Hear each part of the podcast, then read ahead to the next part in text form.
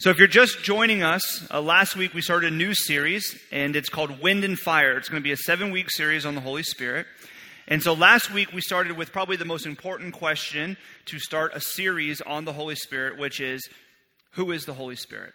And so, we talked about the Holy Spirit, and we said the Holy Spirit is God, that we believe that God is three in one. He's triune, one essence, three persons Father, Son, and Holy Spirit, and that God is one. However, God is three persons, and those three persons are distinct.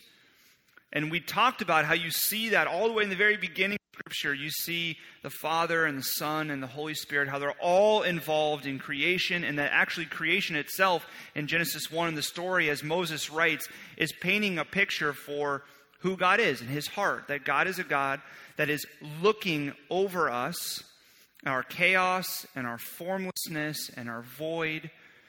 And He has good will and purposes for us, and that the Son has accomplished Jesus Christ on the, on the cross by taking our chaos and taking our disorder and taking our formlessness and taking our pain and taking our emptiness and paying for all of our sin, putting in the grave and coming forth three days later as we celebrated just a few weeks ago on Easter but that the Holy Spirit is the one who is hovering and who forms that which is formless as He comes and He brings order to the chaos of our life and He fills the emptiness of our heart and of our mind and He brings us to see Jesus Christ and His truth.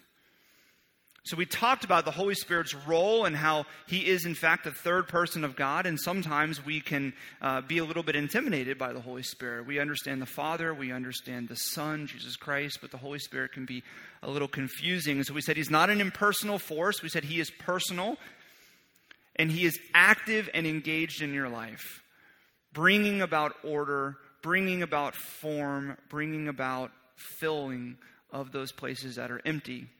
And so tonight in John 3, we go from Genesis 1 to John 3, and here's what it's going to say The Holy Spirit gives life to you, new life, eternal and new, even now, today, tonight, and going forward. So we're going to jump right in. So if you have the, the passage before you, or if you have your Bible, you can open it to John 3 as well. Verse 3 says this There was a man of the Pharisees named Nicodemus a ruler of the Jews. You have to stop there. Okay, so Nicodemus is a Pharisee. What that means is he's devoutly religious. He is very devoted to Judaism.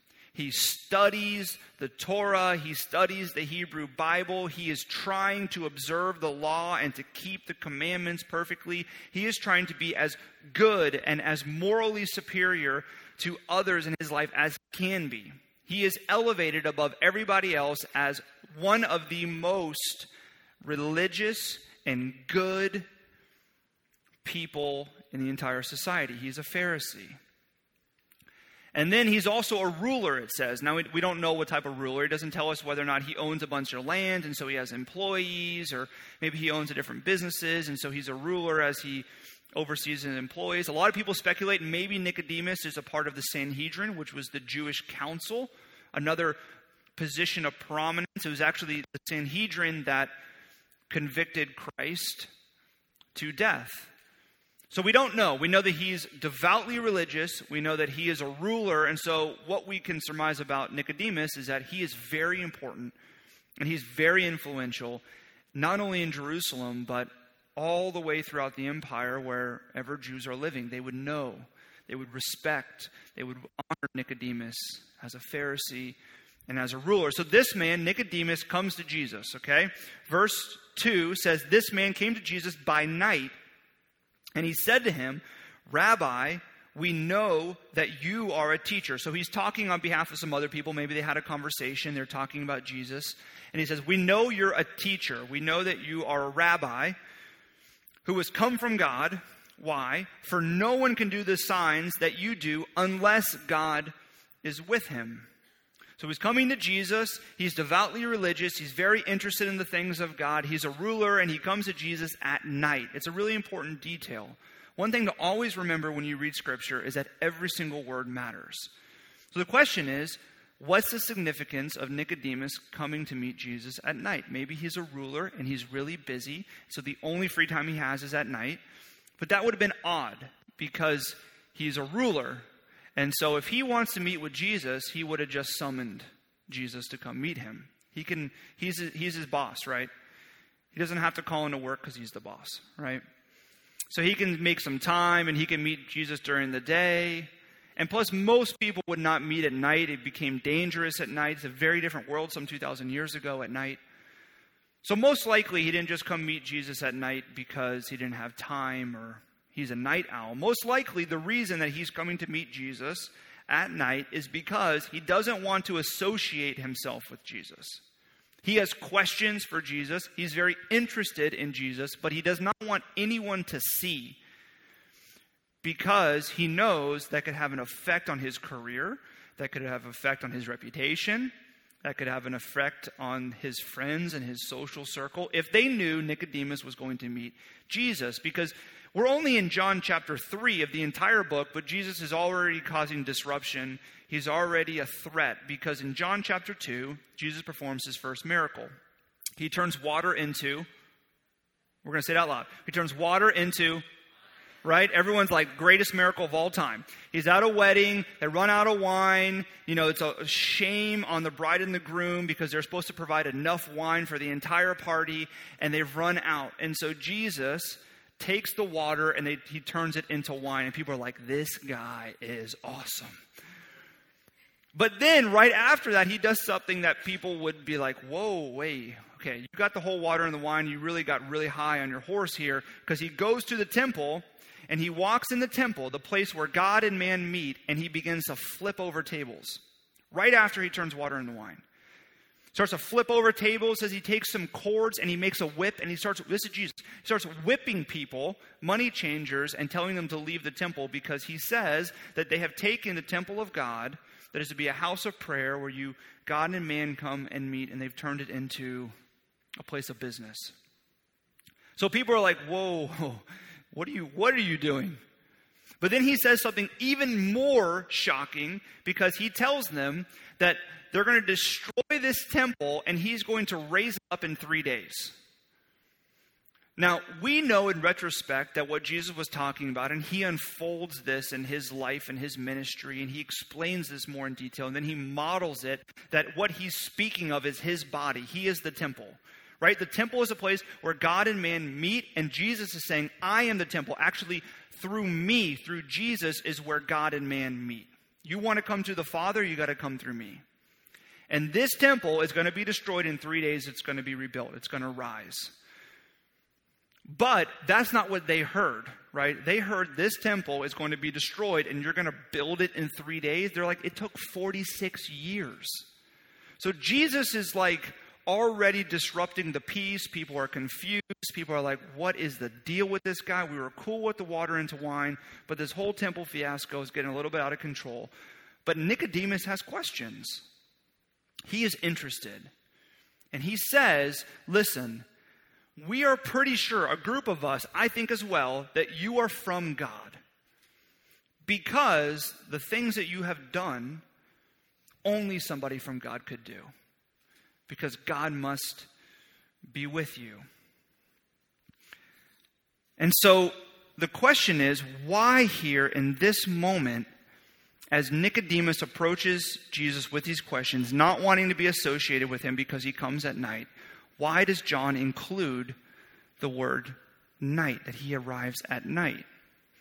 We know that it's not to bash Nicodemus because as if he's like a coward or he's afraid to associate himself with Jesus because the rest of the Gospel of John does not bash, nor the rest of this passage does not bash Nicodemus.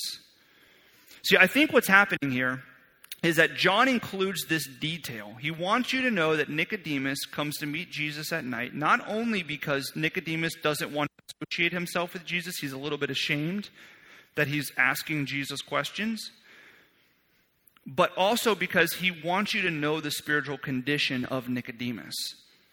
He wants you to know that Nicodemus is a man who is in darkness. He doesn't see things clearly. See, the, the word night in the entire book that John writes is always associated with negative things. It says that Judas betrayed Jesus at night. It says that the disciples went out fishing and they caught no fish at night. Jesus says that if you walk at night, you're going to stumble because the light is not in you. And then Jesus says that he is the light of the world, right? He is the opposite of darkness. He is the opposite of the night. So John is painting this picture here as he writes. He's wanting you to know this. Not only does Nicodemus not want to associate himself with Jesus for fear of how that would affect his career and his life and his social circles. But Nicodemus, his spiritual condition is that he is in darkness, though he thinks he's not. He thinks he's okay because he is devoutly religious. And so Nicodemus comes to Jesus and he says to him, Rabbi, which means teacher. This is an affectionate word. So his disciples, Jesus' disciples, would have called Jesus Rabbi. So he shows Jesus respect, right? He comes with these questions, says, Rabbi, I have some questions for you. I know that you're from God because there's no way anyone could do what you've already done unless God is with him. And this is how Jesus responds. Verse 3 He says, Truly, truly, I say to you, unless one is born again, he cannot see the kingdom of God. See, Nicodemus comes to Jesus and he says, Jesus, you're different. I recognize that you're different. And then Jesus responds with, No one can see the kingdom of God unless he's born again. And you're like, Wait, what? What, what does it have to do with what Nicodemus is saying? Nicodemus comes and he's obviously wanting confirmation that Jesus is, in fact, from God. He's a teacher from God because God is with him. And then Jesus goes on and says, correct. Yes, you're correct. And no one can see the kingdom of God unless he's born again. It seems as if Jesus has just said, you know what? Thank you, but we're going to go on to what I want to talk about right now. But he doesn't. Actually, Jesus is answering the question that Nicodemus is really asking because what Nicodemus wants to know is that I want to know if you're from God because it seems that God must be with you it seems that God must inhabit you. Because Nicodemus's real question is how do I know for sure that I and God, my relationship with God is okay? How do I know that I can see the kingdom of God? How do I know that I can enter the kingdom of God? Am I doing it right? I mean, I'm a ruler, I'm a Pharisee, I study the scriptures, I really try to be a good person, I'm a Jew, so that's good as well. Am I doing everything okay? I, you're a teacher, you're from God, I need to know. And Jesus lets him know that he's actually mistaken. See, what Jesus is saying here, he says, unless you're born again, you can't see the kingdom of God. And this is really messing with Nicodemus because what he's fleshing out here is he's saying, it does not matter, Nicodemus, that you're a Jew. Doesn't matter that your heritage or your bloodline, it doesn't matter that you're a Pharisee and you're very morally superior, at least you view yourself as morally superior to others, and you're a really good person, and you strive to always uphold the law perfectly, and you think you can perform for God, and then God's going to love you. And listen, no. The only way you can see the kingdom of God and enter the kingdom of God is if you're born again. And, and Nicodemus is he's very simple minded. He, he can't fathom what Jesus is saying. And so he responds with this in verse 4. He says, How can a man be born when he's old?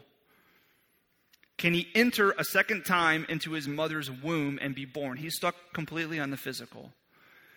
But Jesus is very patient and loving towards Nicodemus. I was thinking this week as I was reading this passage, like, I am so thankful that God is patient with my simple minded questions, with my doubts, with all the things that I bring to Him that are like I'm thinking completely off.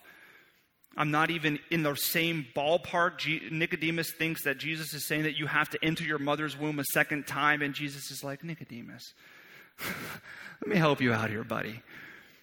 He's patient and he's loving as he is to you and me with our questions. And so he says to him in verse 5 Truly, truly, I say to you, unless one is born of water and the Spirit, he cannot enter the kingdom of God. That which is born of flesh is flesh, and that which is born of spirit is spirit. So he's saying, listen, Nicodemus, I'm not talking about flesh, I'm talking about something spiritual. Do not marvel that I said to you, You must be born again, because the wind blows where it wishes, and you will hear its sound, but you do not know where it comes from or where it goes. So it is with everyone who is born of the Spirit. You read this and you were expecting it to be like really clear. And you're just like, wait, what? Like, how is Jesus helping Nicodemus out here? He's talking about water and the Spirit. What is he actually saying? Well, what we're gonna, you're going to see is that Jesus is actually helping to answer the questions that Nicodemus is asking because water brings images and thoughts of what? Cleansing, right? You use water to wash your hands, to wash your body. It is a cleaning agent. But water is also used to sustain life, right? Water falls from the heavens like rain, the rivers and the oceans and lakes. It, it brings life, plants and animals and humans. We all need water to live. And so he's saying here that water and the Spirit, as he attaches these two words together, you notice the preposition of, he's attaching water and Spirit together because he wants Nicodemus to understand something. He wants Nicodemus, who is coming to Jesus and saying, Jesus, who are you and what is the nature of the kingdom of God? How do I know that I can be in the kingdom of God, that I can be a child of God, that me and God and this relationship is secure. I want to know that. I think you're from God, so I'm asking you this question. And Nicodemus says, You have to be born again. And then he says, It's by the Spirit, and the Spirit is like water. It is cleansing, and it sustains and gives life. So Nicodemus is standing there before Jesus, and he's asking these questions at night because he wants to know that question that we've all asked, right? I don't know if you're like me. I've when I started my journey of faith, I came to Jesus at night.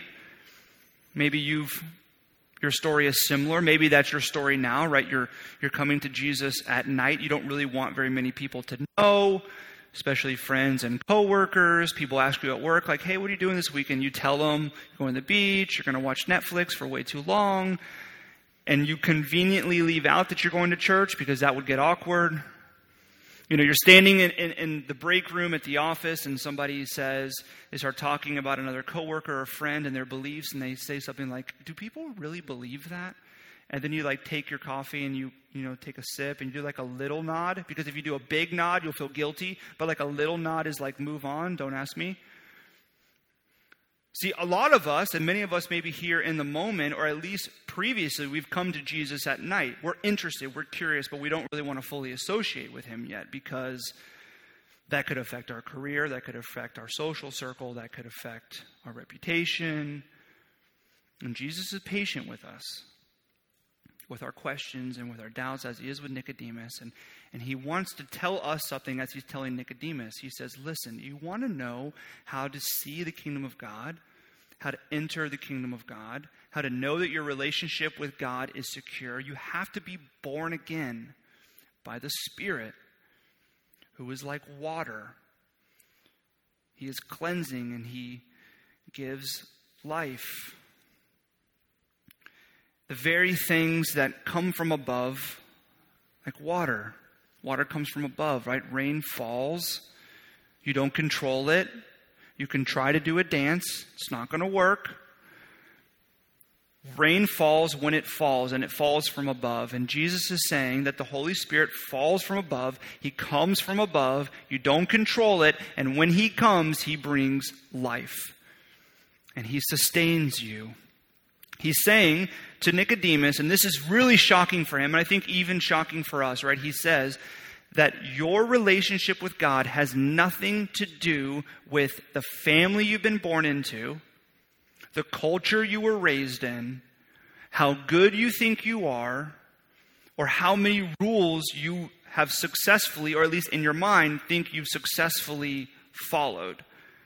It has nothing to do with that. It has to do with whether or not the Spirit, who is like water, has fallen on your mind and your heart and given you new life. Has He reborn your mind and your heart? He's brought from the kingdom of heaven eternal life to you. As Jesus says this in other passages as well, as well. At the woman at the well, she's asking about living water. She says, how, how can I find living water, Jesus? Like, I want that. I don't want to thirst anymore. And Jesus says that it comes, he implies, it comes from above. There's a man born blind, so he's in complete darkness. He's at the pool of Siloam, and we're told very specifically that the pool of Siloam means sent from above. As he goes into the water that is sent from above, he is rem- the darkness of his eyes is removed and he sees the light. See, Jesus is saying to Nicodemus and to us that in order to move from darkness to light, in order to be reborn, in order to have new life and to be secure in your relationship with God, it must fall from heaven like water through the power of the Holy Spirit because He gives life and He wants to root this in our mind and our heart that we can't earn our relationship with God. We can't do certain things to deserve it. It doesn't matter the culture, the family, it doesn't matter how many times you've been to church It doesn't matter any of that. It's whether or not the Holy Spirit has fallen on your mind and your heart and birthed new life in you. And so he transitions and he says the Holy Spirit's not only like water, but he's also like wind. He says that the wind blows where it wishes, and you hear its sound, but you don't know where it comes from or where it goes. So it is with everyone born of the Spirit. He's saying that new life that, that takes away the darkness that you've been living in is like the wind. You can't control the wind because the Spirit you cannot control. He blows and he moves when he wishes, and nothing you do can cause him to blow. You can't control him. I've been kiteboarding one time. Has anyone here ever been kiteboarding? Very few of you. Well, you need to try it because it's awesome. So, I, I, you know, I'm, I'm really excited. My friend is like a professional kiteboarder, but he's not allowed to kiteboard because he had multiple concussions. You know, it's very dangerous. He flies like way too high, like 45 feet in the air, some crazy stuff. So he says, I want to teach you. So I'm like a little nervous, but okay, we're going to do it. So we go out to the beach and it's blowing really hard, right? We didn't control the wind. We, we just, it happened. That day, the wind was blowing. Perfect day for kiteboarding. He's like, okay, perfect southeast. Like, okay, whatever. So we're at the beach. We're at the sand. He puts the harness on me he lays out the kite and he puts the kite up there. Once it's in the sky, like you start to get nervous because it's really strong. Like it's not just like it's not like you know flying a kite when you're a kid. Like this is a real deal kite. This is like adult kite. Okay, so it's up there and you can't control the winds. You don't know where it's going, so you're learning how to navigate. And he's like, Listen, I'm not going to put the board on you yet, but I want the board on me. He's like, No, you're going to be a viral video of a guy being dragged down the beach. Like, we're not going to do that. So I was like, Okay. So we're there. The wind's blowing. I'm learning how to navigate it. It takes a little bit of time, right? You have to learn how to like adjust to the winds. But once you do, once you learn how to ride the wind, once you learn how to enjoy the wind, it's amazing. Like, it's freeing I didn't even want the board. All I wanted to do was what I called jumpies, where you take the bar and you jump and you pull it like this and you go whee all the way down the beach. Like that's a new sport, jumpies. Kite jumpies. That's what we're going to start doing now. You just jump down the whole beach. It's so fun. But see, I did not control the winds. I didn't even control any all I had to do was learn how to ride it and to enjoy it. And see, this is exactly what Jesus is saying with the wind. He's saying that the Holy Spirit is like the wind. You cannot control when He blows and the gust. You can't control anything. You can control, actually, how to enjoy the wind. My prayers that this series would be about learning and growing and enjoying the Holy Spirit. But you can't control the Holy Spirit. New life from God falls down from heaven like water and it blows on your heart and your mind, and you can't do anything to earn it or to deserve it or to cause it to blow, but you can enjoy it when it does. And it makes sense logically as well, right? Things that sustain life, we don't control water and we don't control wind. So why would we think that we control eternal life?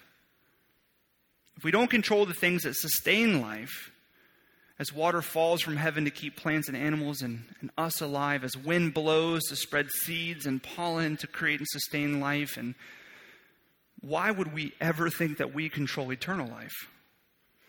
It falls from heaven, it blows like wind on us. As Lauren read earlier, Genesis 2 7, this has been true since the beginning. Says, The Lord God formed the man of dust from the ground, and he breathed in his nostrils a breath of life. And the man became a living creature that God is the author of life, not only physical life, because we didn't control our birth either, but spiritual life. He is the one that brings it into our hearts. And so Nicodemus is here and he's pondering all of this. And then Jesus looks at him and he says, probably the most famous verse in the entire Bible. He tells Jesus exactly who he is. He preaches the gospel to him. Jesus Christ looks at Nicodemus and he says, For God so loved the world that he gave his only Son, that whoever believes in him shall not perish, but have eternal life. Notice the language that Jesus uses with Nicodemus. He says, God loved. Not you loved God and therefore God. No, no, no. God loved and he gave. God loved you. He gave his son who died for you, and the Holy Spirit fell from heaven and blew on your heart and mind to illuminate that you might see the truth of who God is. And how do you respond? You respond in faith. Can imagine Nicodemus sitting there pondering and thinking all of this. And I, I actually think that that night Nicodemus came to believe and trust in Jesus Christ as his Savior, that he experienced new life, and he knew that he was, in fact, secure in his relationship with God because the Holy Spirit fell from heaven and blew like wind on his heart and his mind. The reason I think that is because Jesus ends this conversation with Nicodemus in a very peculiar way. He says in verse 19, it'll be on the screen, and this is the judgment that light has come into the world, Jesus Christ, and people who love the darkness rather than the light because of their works were evil. For everyone who does wicked things hates the light and does not come to the light lest his works should be exposed. And you know, Nicodemus, you can imagine him like nodding in agreement. Like that's exactly what happened. He came to Jesus at night. He didn't want to be associated with Jesus. He had a lot of questions. He was interested. He was curious, but he didn't want to be exposed. And now he has as he's standing before the light of the world. And then he says, Jesus, in verse 21, something very interesting. He says, But whoever does what is true comes to the light, so it may be clearly seen that his works have been carried out in God. The very thing that Nicodemus asked in the very beginning. I mean, are you from God, Jesus? Because doing people that do these signs like you, you have to be, God has to be with you. And he responds and he says, Listen, those that have come to see the light, they don't come to Jesus in the darkness anymore because they want other people to see the good works of God in them as God has carried them forward and brought about new life. He's saying that the follower of Christ, by the power of the Holy Spirit, and in the power of the Holy Spirit, actually, that you don't want to hide your faith. You don't want to hide what God is doing and has done in your life because you want other people to see that He has carried you forward. And the reason I believe that Nicodemus that night came to believe is because we see Nicodemus one other time in this book. Chapters later, at the very end of the book, we see Nicodemus with a man named Joseph of Arimathea. And Jesus and Nicodemus and Joseph are all together in the light. But Joseph and Nicodemus are with the dead body of Christ as he's been crucified. And Nicodemus goes with Joseph, who has the tomb that they're going to put Jesus in, and Nicodemus brings 75 pounds of burial spices and ointment. See, he's no longer ashamed to be associated with Jesus, his family, his friends, his co workers, other Pharisees. They see that Nicodemus is a follower of Christ as he helps to lay the light of the world in a dark tomb, and three days later he's going to see that he comes forth from that tomb. You see, John chapter 3 teaches us three things. One, that eternal life is given, it is not earned or deserved. That, uh, we have to say that again. You have to remind yourself of this. You cannot earn or deserve or perform or do anything to get eternal life. It is given to you from above, like water that falls from the sky. And the Holy Spirit is the one who brings new life to you. He brings eternal life as He illuminates your mind and your heart so you can see and trust and believe in the things of God. And He brings new life to the dark places in your heart and in your mind. If you're here tonight, you know, and you've, you've come to Jesus at night, we say this all the time like, this is a safe church for you to be in, for you to begin your journey of faith, for you to ask questions. Many of us, I would maybe say most of us, have experienced that and we've walked through those things and we've asked those questions. And some of our journeys have been a long time, some have been short. But here's the truth you're not going to rationalize your way to God, you're not going to philosophize your way to God. You're not going to get every single answer perfectly so that you can finally come to trust and believe in Christ. God is going to expose you to the light and you're going to believe.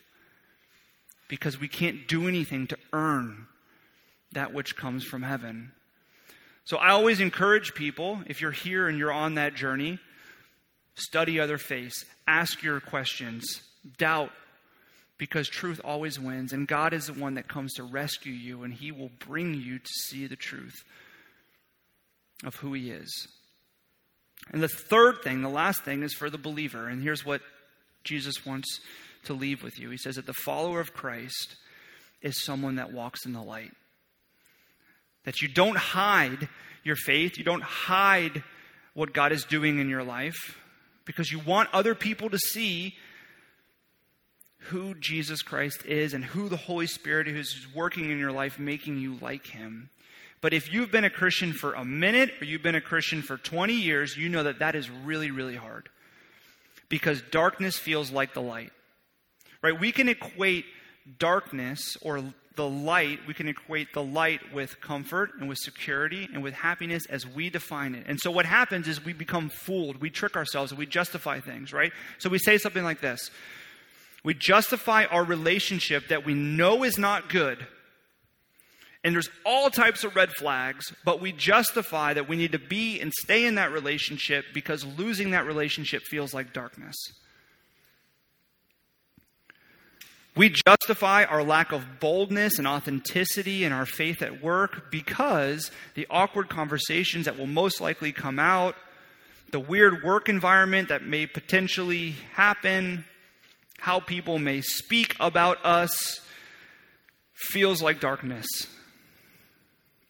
We justify our lack of generosity in time or talent or treasure because giving any of those things away means we're not going to be able to use them on ourselves, and that feels like darkness. We justify our lack of trusting in God's plans and His purposes for our life because our anxiety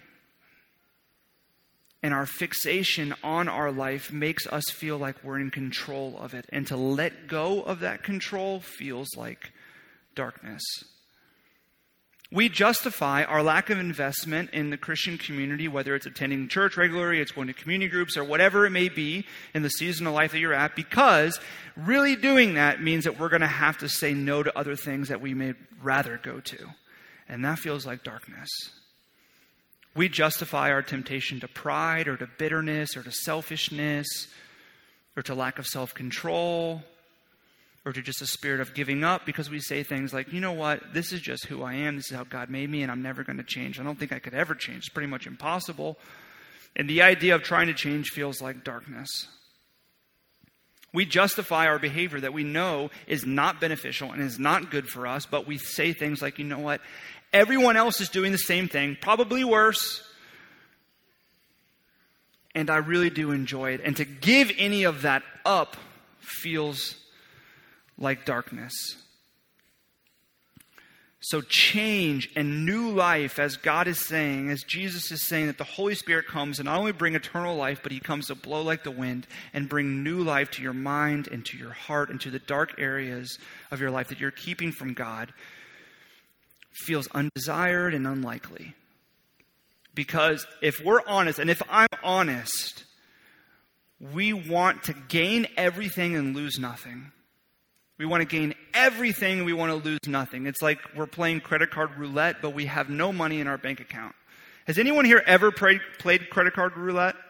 I have one time. It is terrifying. What you do is you go to a restaurant with friends, a nice restaurant, you enjoy good food, you enjoy good wine, you spend time together, and then at the end of the night, when the bill comes, everybody puts their credit card in a hat, and you swish it around, you pull one out, and whoever's card comes out, they pay for the whole bill. Done that one time in my life. In college, I was terrified. I was like, I'm going to be eating ramen for a month, two, probably three months, and it will be the knockoff ramen that tastes like cardboard and water, but I didn't lose. But this is what we this is how we view sometimes as we come to God and as we engage in our relationship with God. We say, God, I want to sit at the table. I want the good food. I want the wine. I want the conversations. I want the laughter. I mean, I want it all. I want the whole experience. And you know what? I'm going to put my card in the hat. So I feel invested. But if you pull my card out, ah, we could have a problem because I don't know if I can pay it. I don't know if I want to pay it. I don't think I'm ready to pay it. Doesn't it feel like that sometimes? Like you're like, God, I want everything. I want everything you have to offer. I want to experience everything. But if you pull the relationship card, uh, if you pull the generosity card, if you pull the be authentic with my faith at work card, if you pull the Christian community card, if you pull the anxiety card, if you pull the pride card, I don't know if I'm willing to do that. And sometimes it's not like, God, this is off limits. Sometimes for us, it's just frustrating that we just, we can't let go. The darkness is too tempting. We don't think we'll ever move past it. Because though we know where to go, we see the light, we come to church, we hear sermons, we go to Bible study, we read God's word, we know exactly where God is calling us to walk, we see the light ahead of us, we forget how to begin moving. And Jesus is saying that you begin moving by the power of the Holy Spirit, in the power of the Holy Spirit, who will blow like wind and will bring new life to you. Doesn't matter how disciplined you are, how focused you are, how strong you think your will is, change and new life comes by the Holy Spirit. There's a quote on the front of your worship program. I want to read it as we close tonight. It's by Wesley Hill. He's an author and he's a professor, and I love this quote. He says this I once faced a temptation that was so persistent and so overwhelming that I literally believed my whole world would go dark if I refused to give in to it. All I could do was scream to the Holy Spirit to keep me from it. You see, the Holy Spirit gives life. And sometimes we need to ask Sometimes we need to begin to enjoy the wind when he blows, and sometimes we need to scream to the Holy Spirit and ask him to bring new life to those dark areas of our life, to bring light in, who is Christ himself. Will you pray with me?